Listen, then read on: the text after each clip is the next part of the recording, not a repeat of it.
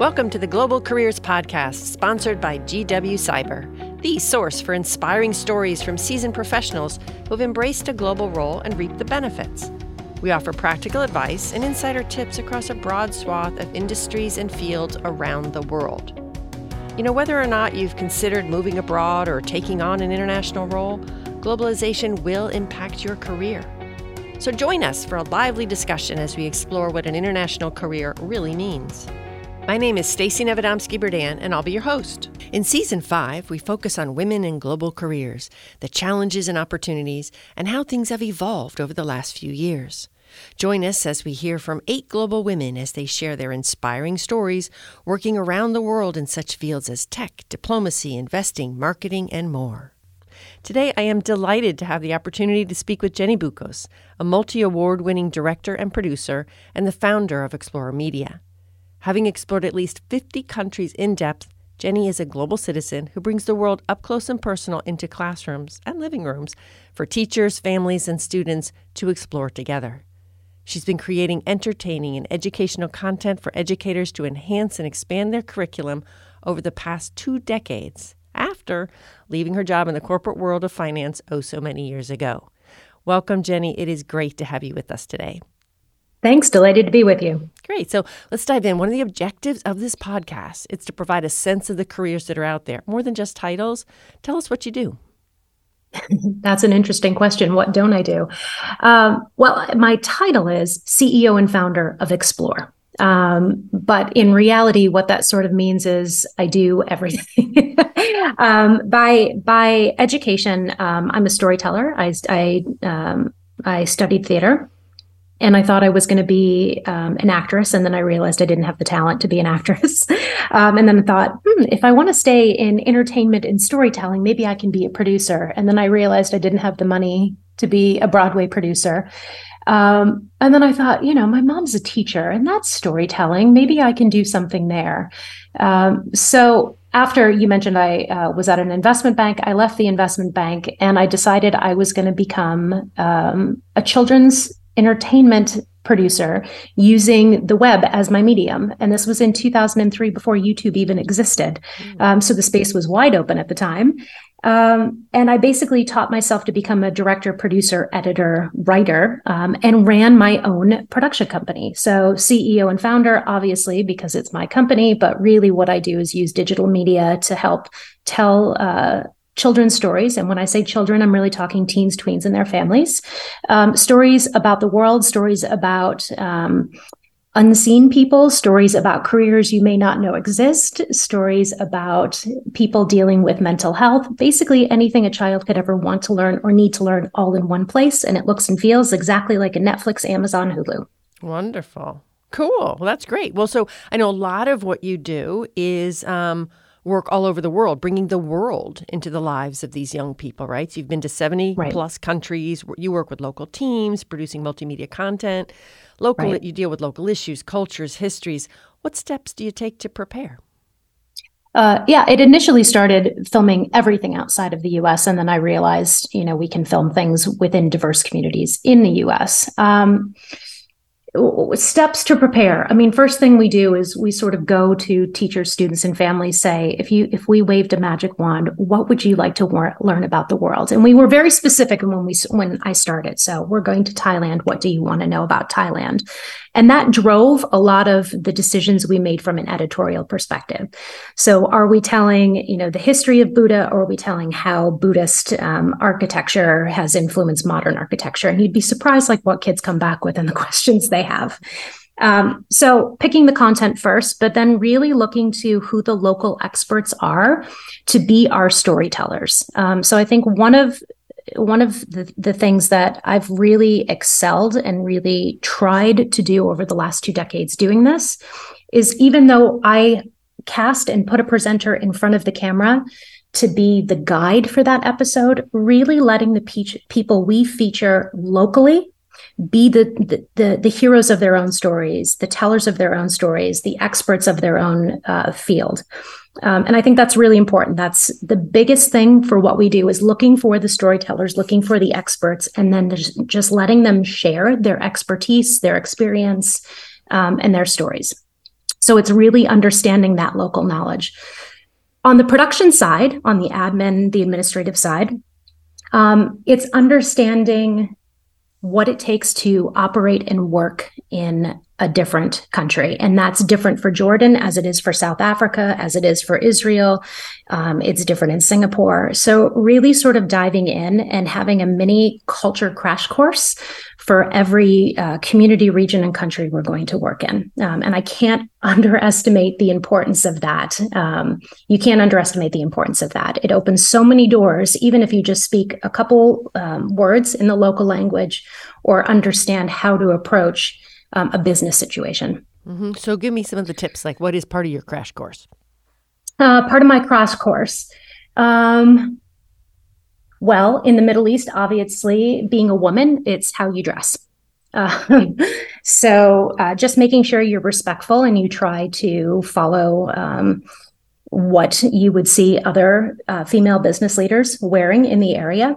That I think is is critically important. Um, in most countries, please, hello, thank you. Um, I, I, usually like to say, how how is your day going? Understanding how much does it cost, you know, just the local language of that.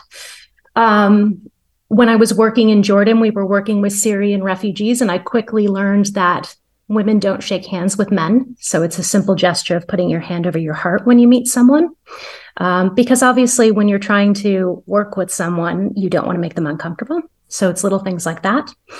Um, yeah, so those are those are like the key ones. Um, specifically in South Africa, and I've spent a lot of time working in South Africa, understanding the history and legacy of apartheid and what it means to be a white person walking into a community that has experienced so much racial injustice and racial tension. Um, what that means to walk into a room um, of all Black South Africans and to present your business and your story you know how is that going to be perceived? Um, so it is it's a lot of preparation before we even get on the ground to create our content. Yeah that's wonderful. Great tip. So in saying that i mean i think to myself because some people like oh well you can just read a book or maybe you can just uh, dive onto the internet and just check out some sources. I imagine you do you really do a deep dive. You look at all different types of sources lots of time spent doing this real true preparation, not just uh, skimming a couple of websites, right? Yeah, I very rarely skim websites. Um, you know, we're all living in the in sort of well, I, people are saying post COVID, but you know, sort of like everybody's okay with Zoom now. Um, but I've always used Zoom, Skype, FaceTime to connect with people within that country to prepare. And I think there's no better way than trying to find people who have that lived experience um, that you can sort of go to as an advisor before you hit the ground. And that really like sets me up to be successful in these places when I make those contacts, even if we don't work with them there. Um, when I'm not, I'm I'm in Amsterdam today, but when I'm not in Amsterdam, I'm based in New York, and we have access to people from all over the world. So why not take advantage of that and try to, you know, try to understand before you get on a plane, before you get that stamp in your passport, what it's going to be like to set foot in that country and try to do a job, which is very different than living. Mm-hmm. That's great advice. I love that. Speaking to somebody there, terrific, terrific advice. That's great. I mean, Twitter lets you connect with anyone. It certainly Instagram does. lets you connect with anyone. Um, and I, I usually go to you know artists, chefs, musicians, um, because they're all storytellers themselves. Um, and they tend to be really tapped in, tuned into what's going on politically, culturally, and socially in their countries. Mm-hmm. So not just the historical sense, but what what is the snapshot this moment in time before you before you hit the ground. That's a great tip. Excellent advice. Thanks for that. Wonderful. Yeah. Yeah. So I want to go back to something you said earlier that you just kind of like started out in finance, kind of like a blip in the beginning of your career. But how did you switch? Because I know a lot of our listeners may be in business school or getting the They may think of that kind of a traditional uh, business path, but they may want to do something like you've done uh, as an entrepreneur. As an entrepreneur, so tell us about that. How'd you switch? So I was I was forced into it. um, so I, I mentioned um, I studied theater, and then when I moved to New York, there were a lot of stops and starts. Like you're not going to make it in this industry, and then talking to friends who were in the industry, well, or at least trying to break into the entertainment industry. Um, said, well, you have to get you have to get a day job and they said, you know, there are sort of two pathways you can follow if you want to be an actor, um, and that's waiting tables or working as a temp at an investment bank. And this was in the late 90s, so like investment banks were loaded with temp employees. So I sort of fell into into the job I had.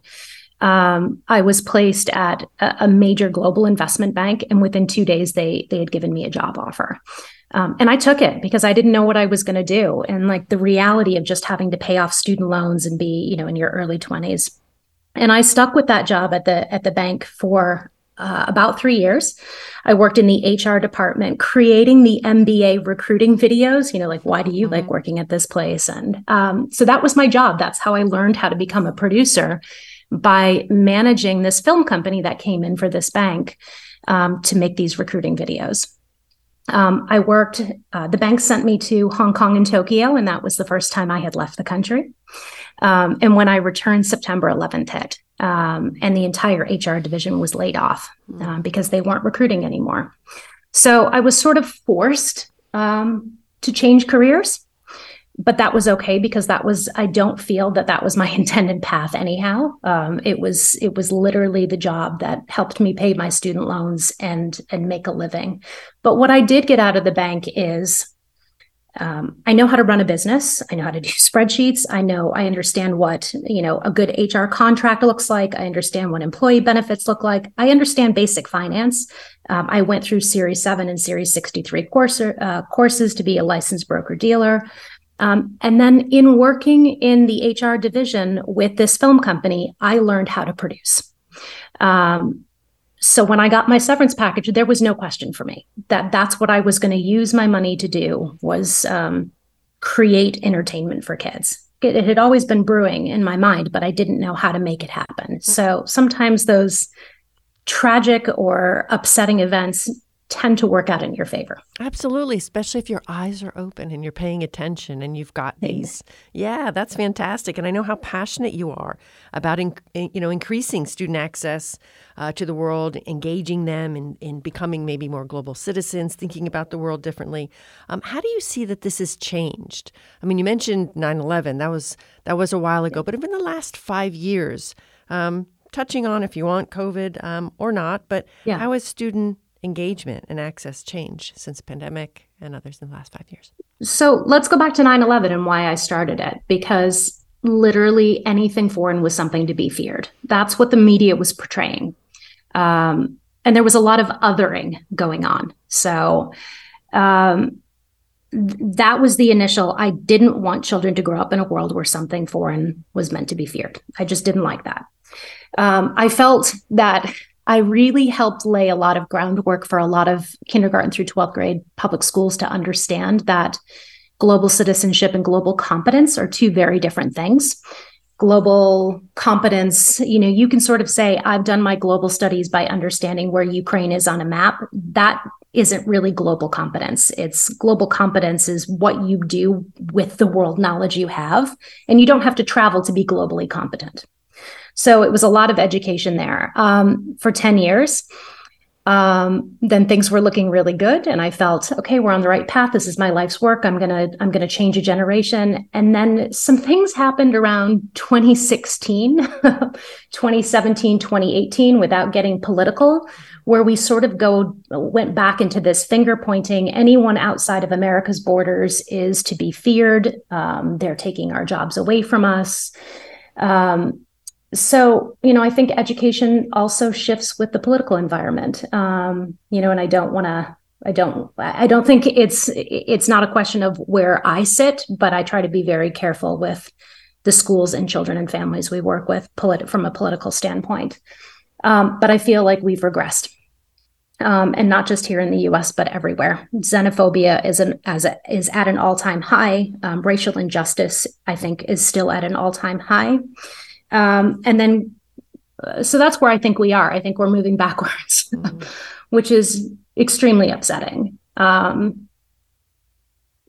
from a COVID perspective, I don't think that that has put us any further back. I actually think that's put us further ahead in terms of education mm-hmm. by making people realize the inequities in digital education. I think we've now solved sort of the connectivity and device issues that are in the United States. And now it's just up to us to make sure that kids, because they're constantly on their devices, have access to these global perspectives and stories and stories that are solution driven and not doom and gloom and not fear mongering. Um, so I'd like to say we're in a better position, but I don't think we are. Mm, yeah, I agree with you. I think I agree that it's uh, COVID actually helped to move us forward in in those spaces, as well as just people understanding the global supply chain. That you just cannot. We are a global society. We are a globally interconnected world, and you cannot. Um, think otherwise, or you can think otherwise, and you can't go back to actually thinking, "Oh, let's just do it all here." Um, the whole nativism, even with nearshoring cropping up and all those kinds of things, um, we just can't go backwards because we are interconnected for a reason, um, at least business wise, if not from all of a humanity standpoint. Um, That's such a great point. I, you know, the global supply chain was like the thing that teachers asked most about. Like, can you create a video so I can explain how everything is interconnected and, you know, why we don't have chips for our cars to patch, um, to patch a software issue, and and you know, why is that? Um, I just think it's fascinating. And strange things disappeared from shelves. Like in the Netherlands, we had a nail polish remover, like you couldn't buy it anywhere because it came from China. Um, and you wouldn't think of things like that, like, oh, well, this whole product is just gone now. Mm-hmm. Um, I wasn't in the US during COVID, um, and we weren't hit as bad in the Netherlands just because of the EU cooperation, but there was still, you know, things would just disappear. Mm-hmm. Um, very, very interesting, and and I think it's impossible to ignore our connectivity now. Mm-hmm. That's good, yeah. So those are some of the challenges, um, kind of along the way. Um, what other types of challenges that you faced in your career so far? Um, faced in my career, being a woman. Um, I'm in an industry, at least when I started, so as director producer behind the camera, um, only 10% of the people behind the camera are directors, producers. And when you start to drill that down to like factual travel programming, so things that you would see like on the Travel Channel, Discovery Channel, History Channel, female director producers, I can't name another one. Mm-hmm. Um, so that's been a huge challenge. and showing up in places and people not realizing that I'm the, the, the, decision maker and I'm the boss and I'm the person who writes the check. Um, I'm in my mid to late 40s. And as recent as three months ago, I've been called a girl on set before. Um, as someone in their mid 40s with 20 years experience in their field and a man would never experience that mm-hmm. um, and it doesn't matter if it's in the us or abroad some places abroad it's even worse mm-hmm. So that's that's a huge challenge for me. Um, and then I think on a personal level, um, it's it's incredibly difficult working the way I do because I do travel about 150 days out of the year. Maintaining relationships with your family, um, maintaining relationships with friends, um, becomes a challenge. Um, so you have to have very supportive people in your life and very understanding people in your life. Mm-hmm. Yeah. Absolutely. Well, you've said so much. I want to unpack. Uh, at least being being a woman, let me ask you, what yeah. do you do about it? What do you do about it? You've given some examples, great challenges, yes, and they. I'm sure there are so many more rampant here and around the world. What do you do about it? What kind of advice do you have? So until about three years, I kind of just let it go. Um, I let those comments just go. Um, now, because I work with a lot of young women, and I've also gotten to the point in my career where if somebody doubts me, right now I'm going through um, a fundraising round. If somebody doubts me because of, well, in the startup world, because of my age and because I'm a woman, I immediately shut those meetings down now um, because it's a waste of my time and I'm not going to convince these people otherwise. If somebody calls me a girl on set, I immediately correct them by saying, no, I'm a woman on set. You wouldn't say that to a man, and I have 20 years experience, um, and I've earned this. I, I, I've earned this respect. I think that's important for the young women on my team um, to see that. Um, it's not everyone can do that. I've just reached. I feel like I've reached a place in my uh, a place in my life and a, and a point in my career where I do have the power to, to just shut that down. When I was working in a Middle Eastern country, and I'm not going to say which one, um, one of the people we were working with needed to be uh, one of our experts needed to be paid and he wouldn't accept money from me because i was a woman and he kept talking to the men on my team saying well I, I need to get paid but i can't take money from her because she's a woman and it, it, it, I mean, it came down to you're either not getting paid or you're taking money from me. At the end of the day, he finally took the money from me, but you know, I'm trying to be culturally sensitive and respectful of his boundaries, but also you know it, it has to go both ways i think to yeah, uh yeah. say you know this is this is the boss. She has to pay you. Right. As long as it's not illegal to be paid by no it's not illegal. He just he culturally he didn't like it. Yes. Um so yeah it was it's very interesting. But yeah i just i feel like if you're at a at a point where one you know it isn't going to hurt your career or advance your career what's the point what's the problem standing up for yourself? Yeah and uh, you're you're absolutely right I, and I hope that our listeners uh, men and women actually um, hear what you're saying and actually do it earlier. Stand up for yourself earlier. You know you i mean you, you as you said you have the gravitas now. You can you know put up with it you know, fabulous.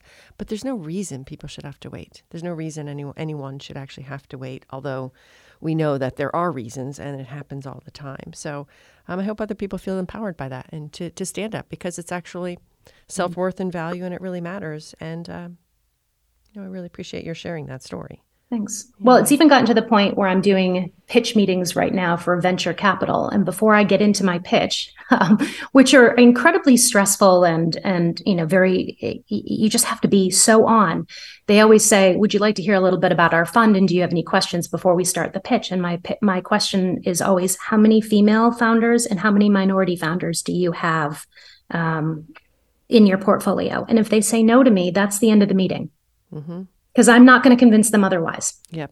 Yeah, absolutely right. Absolutely right. Well, good for you. And again, this is everywhere in the world. This is not just US. Yes. Um, yeah, it's very interesting to see this. Yeah. Well, in this vein, um, um, woman or not, but as a as a global entrepreneur, you know, what kind of advice do you have for our listeners in that space? What advice? Um, well, if you're gonna it depends. I so I, I sort of think there are kind of two pathways to having a global career. Um, you can have a global career like mine, where you're not in one set place; you work all over the world, so you're sort of like a global nomad. Um, and then you can have a career where you can say, "I'm going to go work three years in Singapore." But I think in both cases, having the support network, both in your home country and then the, the countries you're working in, is so unbelievably critical, um, especially if like you're married and you want to have a kid. Like that support network before you make that decision to have that global career needs to be in place. Um, so for me, like I've had multiple um, emergency surgeries and procedures in foreign countries, and if I didn't have the support network there, I wouldn't even know how to navigate the medical system. Um, I've been in places where I don't speak the language, and I'll get to a hospital, and there won't be a single person there who speaks English. Um, so don't underestimate the value of having a support network in place. Mm. That would be number one. um, I mean, I, would say that's the biggest thing. Um, and then going back to the the local knowledge. Um, it's a lot easier than you think to live and work abroad, but there are just some basic things that you need to have in place. And I know you're coming to us today from Amsterdam, but you split your time uh, between Amsterdam yes, and New York City, Brooklyn in particular. Um, what's that mm-hmm. like? Um, I love it. Um, it's it's the best of both worlds. When I'm in New York, I want to be in Amsterdam. When I'm in Amsterdam, I want to be in New York, and that's I guess that's great. Um, I have a very understanding partner. So that goes back to your support network. I moved to Amsterdam for love. Um, and it just happens to be that I can work here. Everybody speaks English. It's just very easy to to be in Amsterdam. Um, again, it's it's it, I wouldn't have it any other way, but I do see my my friends and family saying, "Oh, I haven't seen you for you know a year," mm. and this is before COVID. Um, so just you know, it's it's how open can you be with people in your life to say look it's it's not a it's not a personal matter that i'm not seeing you it's just it's my six months in amsterdam now um, but i i have the luxury because i i do have two places that i can fly back and forth whenever i want mm-hmm. so it's not like i'm here for three months and then i'm home well wherever home is um, I can just I, I can be fluid in my decisions. Mm-hmm. That's great. That's uh, yes, uh, clearly a nomadic lifestyle, which is um, always sounds a lot more to some people. It sounds a lot more glamorous than it is, but there are the basics that are that you've described. You kind of miss people. Sometimes you want to be in a different place, and maybe it's easier or more difficult depending on where you are. But it's exciting yeah. nonetheless. I'm sure. I'm sure, right? Uh, just yeah, just, and and I wouldn't say I have a nomadic work style just because I'm doing television, but my life is like my home in Amsterdam is very much my home in Amsterdam, and my home in New York is very much my home in New York. Um, and then I just have, when I buy clothes, I always buy two sets of everything. So I just have both outfits. um, and then I just always have like my little overnight bag ready to go in case, you know, somebody says, Hey, can you be back in Amsterdam tomorrow? Um, just um, it's just a different lifestyle and one that I couldn't imagine doing with children. So I'm sure people can. I just, I personally couldn't imagine it. Mm-hmm. And I think those are those are some of the choices that we make. I mean, you talk yeah. about support relationships. You talk about having a supportive uh, partner. It is very important to talk about it if you want a global career, any type of global career, because we don't always get to define what that means at the beginning before we go on our first adventure. You really have exactly. to have somebody who thinks the same way, who's going to support you all the way. It's not just, sure, I'll follow you to London, but if you're going to Singapore, no way, right? They have to be in kind of the the whole mindset has to be there as well. Yeah, because it was really lonely when I first moved to Amsterdam. It's um, the Dutch are very friendly people, but you you make your your group of friends either through work or school. So for expats moving in, it it's a very very different uh, and difficult community to sort of infiltrate. So the majority of my friends here are all expats, which frustrates me a little because I'd like to speak a little Dutch and get to know some Dutch people. But that's just not how it works here. So the first two years were incredibly difficult mm. until I sort of figured out what was wrong. And what was wrong and how did you fix it? When I say wrong, I'm in, in quotes. It's it's that the Dutch are very committed to the group of friends that they already have. This is not like at five o'clock when everyone in the office says, "Hey, let's go get a drink." You have your dedicated group of friends, and they may have come from school. So you know, in New York, you can sort of just walk up to anyone and say, "Oh, hey," or talk to the person and make friends. Bar, like I've yeah. made friends with like my grocery delivery guy and the person at the coffee shop. It's it's just a very very different culture, mm. and as I started talking to more and more expats here, they've all had the same experience how hard it is to make friends with Dutch people. Mm-hmm, mm-hmm. Well, I've talked with lots of people, as, as you know, over the last couple decades myself, and it's actually true in many countries. There's mm, Dutch, it's Swiss, it's um, all the Scandinavian countries. It's similar, and you have to really work at breaking into it and it's and it's different by country and culture um, but there's a lot of that there's a lot of that many places that that it's even in small town America. I mean, there's there is in yeah. many places, but you can always find global souls. I find somewhere they're not that they there are diamonds in the rough. They are few and far between, but sometimes we can find them when we go to different places. Yeah, absolutely. Yeah, there's a great um, offline networking event here uh, for a club that I belong to, and that's literally what it is. Like you tell us what you're interested in, like professionally and hobby wise and they sort of do like speed dating for you to meet new people um, just friends um, very very interesting that it's not like a dating thing but it's like these are six people who share your interests um, so I've been using that a little bit lately. I love it. That's so cool. Yeah, it doesn't. Isn't that cool? I know. So I know. They should do this in every city. That's great. Neat. Yeah, well, speaking yeah. of many cities and countries, do you have a favorite place that you've worked? A favorite place um, that I've hard. worked um, or been. A favorite place? Yeah, I'm going to say there are two places. I'm going to say London and South Africa. Um, London goes back to my theater days, so having access to all of the arts at very little cost is is my favorite and i love the british accent i married a british man who happens to live in the netherlands um, so london i adore i'm there next week um, and then south africa just because it was so early in my career and everyone I worked with, this is when Nelson Mandela was alive, Desmond Tutu was still alive, Winnie Mandela, um, very famous musicians. They sort of all said yes to working with me and understanding what had happened in that country under apartheid and and letting a young white woman come in and help tell their history to the rest of the world through these world leaders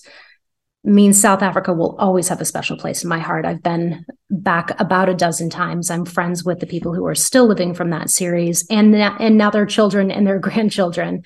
Um, but I think South Africa is an incredibly unique place, um, full of possibility and potential, but also heartbreak everywhere you go. Mm. That's great. How wonderful. Cool. So yeah. before we wrap up, this has been a wonderful conversation, Jenny. I really appreciate you taking the time because I know how busy you sure. are as well. Um, what are you working on now? Tell us what's going on now. What am I working on now? Um, I'm working on two really cool series. Um, I'm working on one called Boom Kitchen, which is a cooking class for families, but then it also has a follow the ingredient. I like to do a lot about solution driven. So let's imagine we're making strawberry jams and scones. Our field trip is to a strawberry farmer in California to understand how climate change is affecting their crops. So that's, you know, what can we do from a, a young activist solution, global citizen uh, perspective to make sure we can still have strawberry jam and scones. I just, I love this for kids. Um, and then we're working on something called Generation Space. And it's the careers that we need to go to the moon or live on Mars or live on the space station. So things like heating, waste management, food production. And then what's that thread to that job back on Earth? And I love the idea that somebody's going to a highly skilled technical training program to become your plumber. That's the same skill set that we need on the space station and on Mars. Um, I, I just I I love this idea that it's it's otherworldly but we're still so connected as human beings. And that takes global citizenship to a completely different level. Oh totally. And it and it and it puts our perspective the the skills and the jobs that we look at in a totally different light. You know you flip it 90 uh, yeah. or 120 degrees yeah. and you look at it very differently yeah so those are the two that i'm working on filming right now and they're just a blast and it's different cultures and people and and backgrounds and stories and histories and um, you know there's no better way to get into global understanding than like food and music. Food. So mm-hmm, mm-hmm. the oh, fact I, that we get to do a an international cooking class is just going to be great. I love it. I can't wait to can't wait to see that one because yeah. I'm a foodie. yeah, that's fantastic. I love it. And thank you so much for taking the time to be with us today. It's been a wonderful conversation. I really appreciate it, Jenny. Thank you. You have been listening to the GW Cyber Global Careers Podcast. Join us again next time. And in the meantime, go global.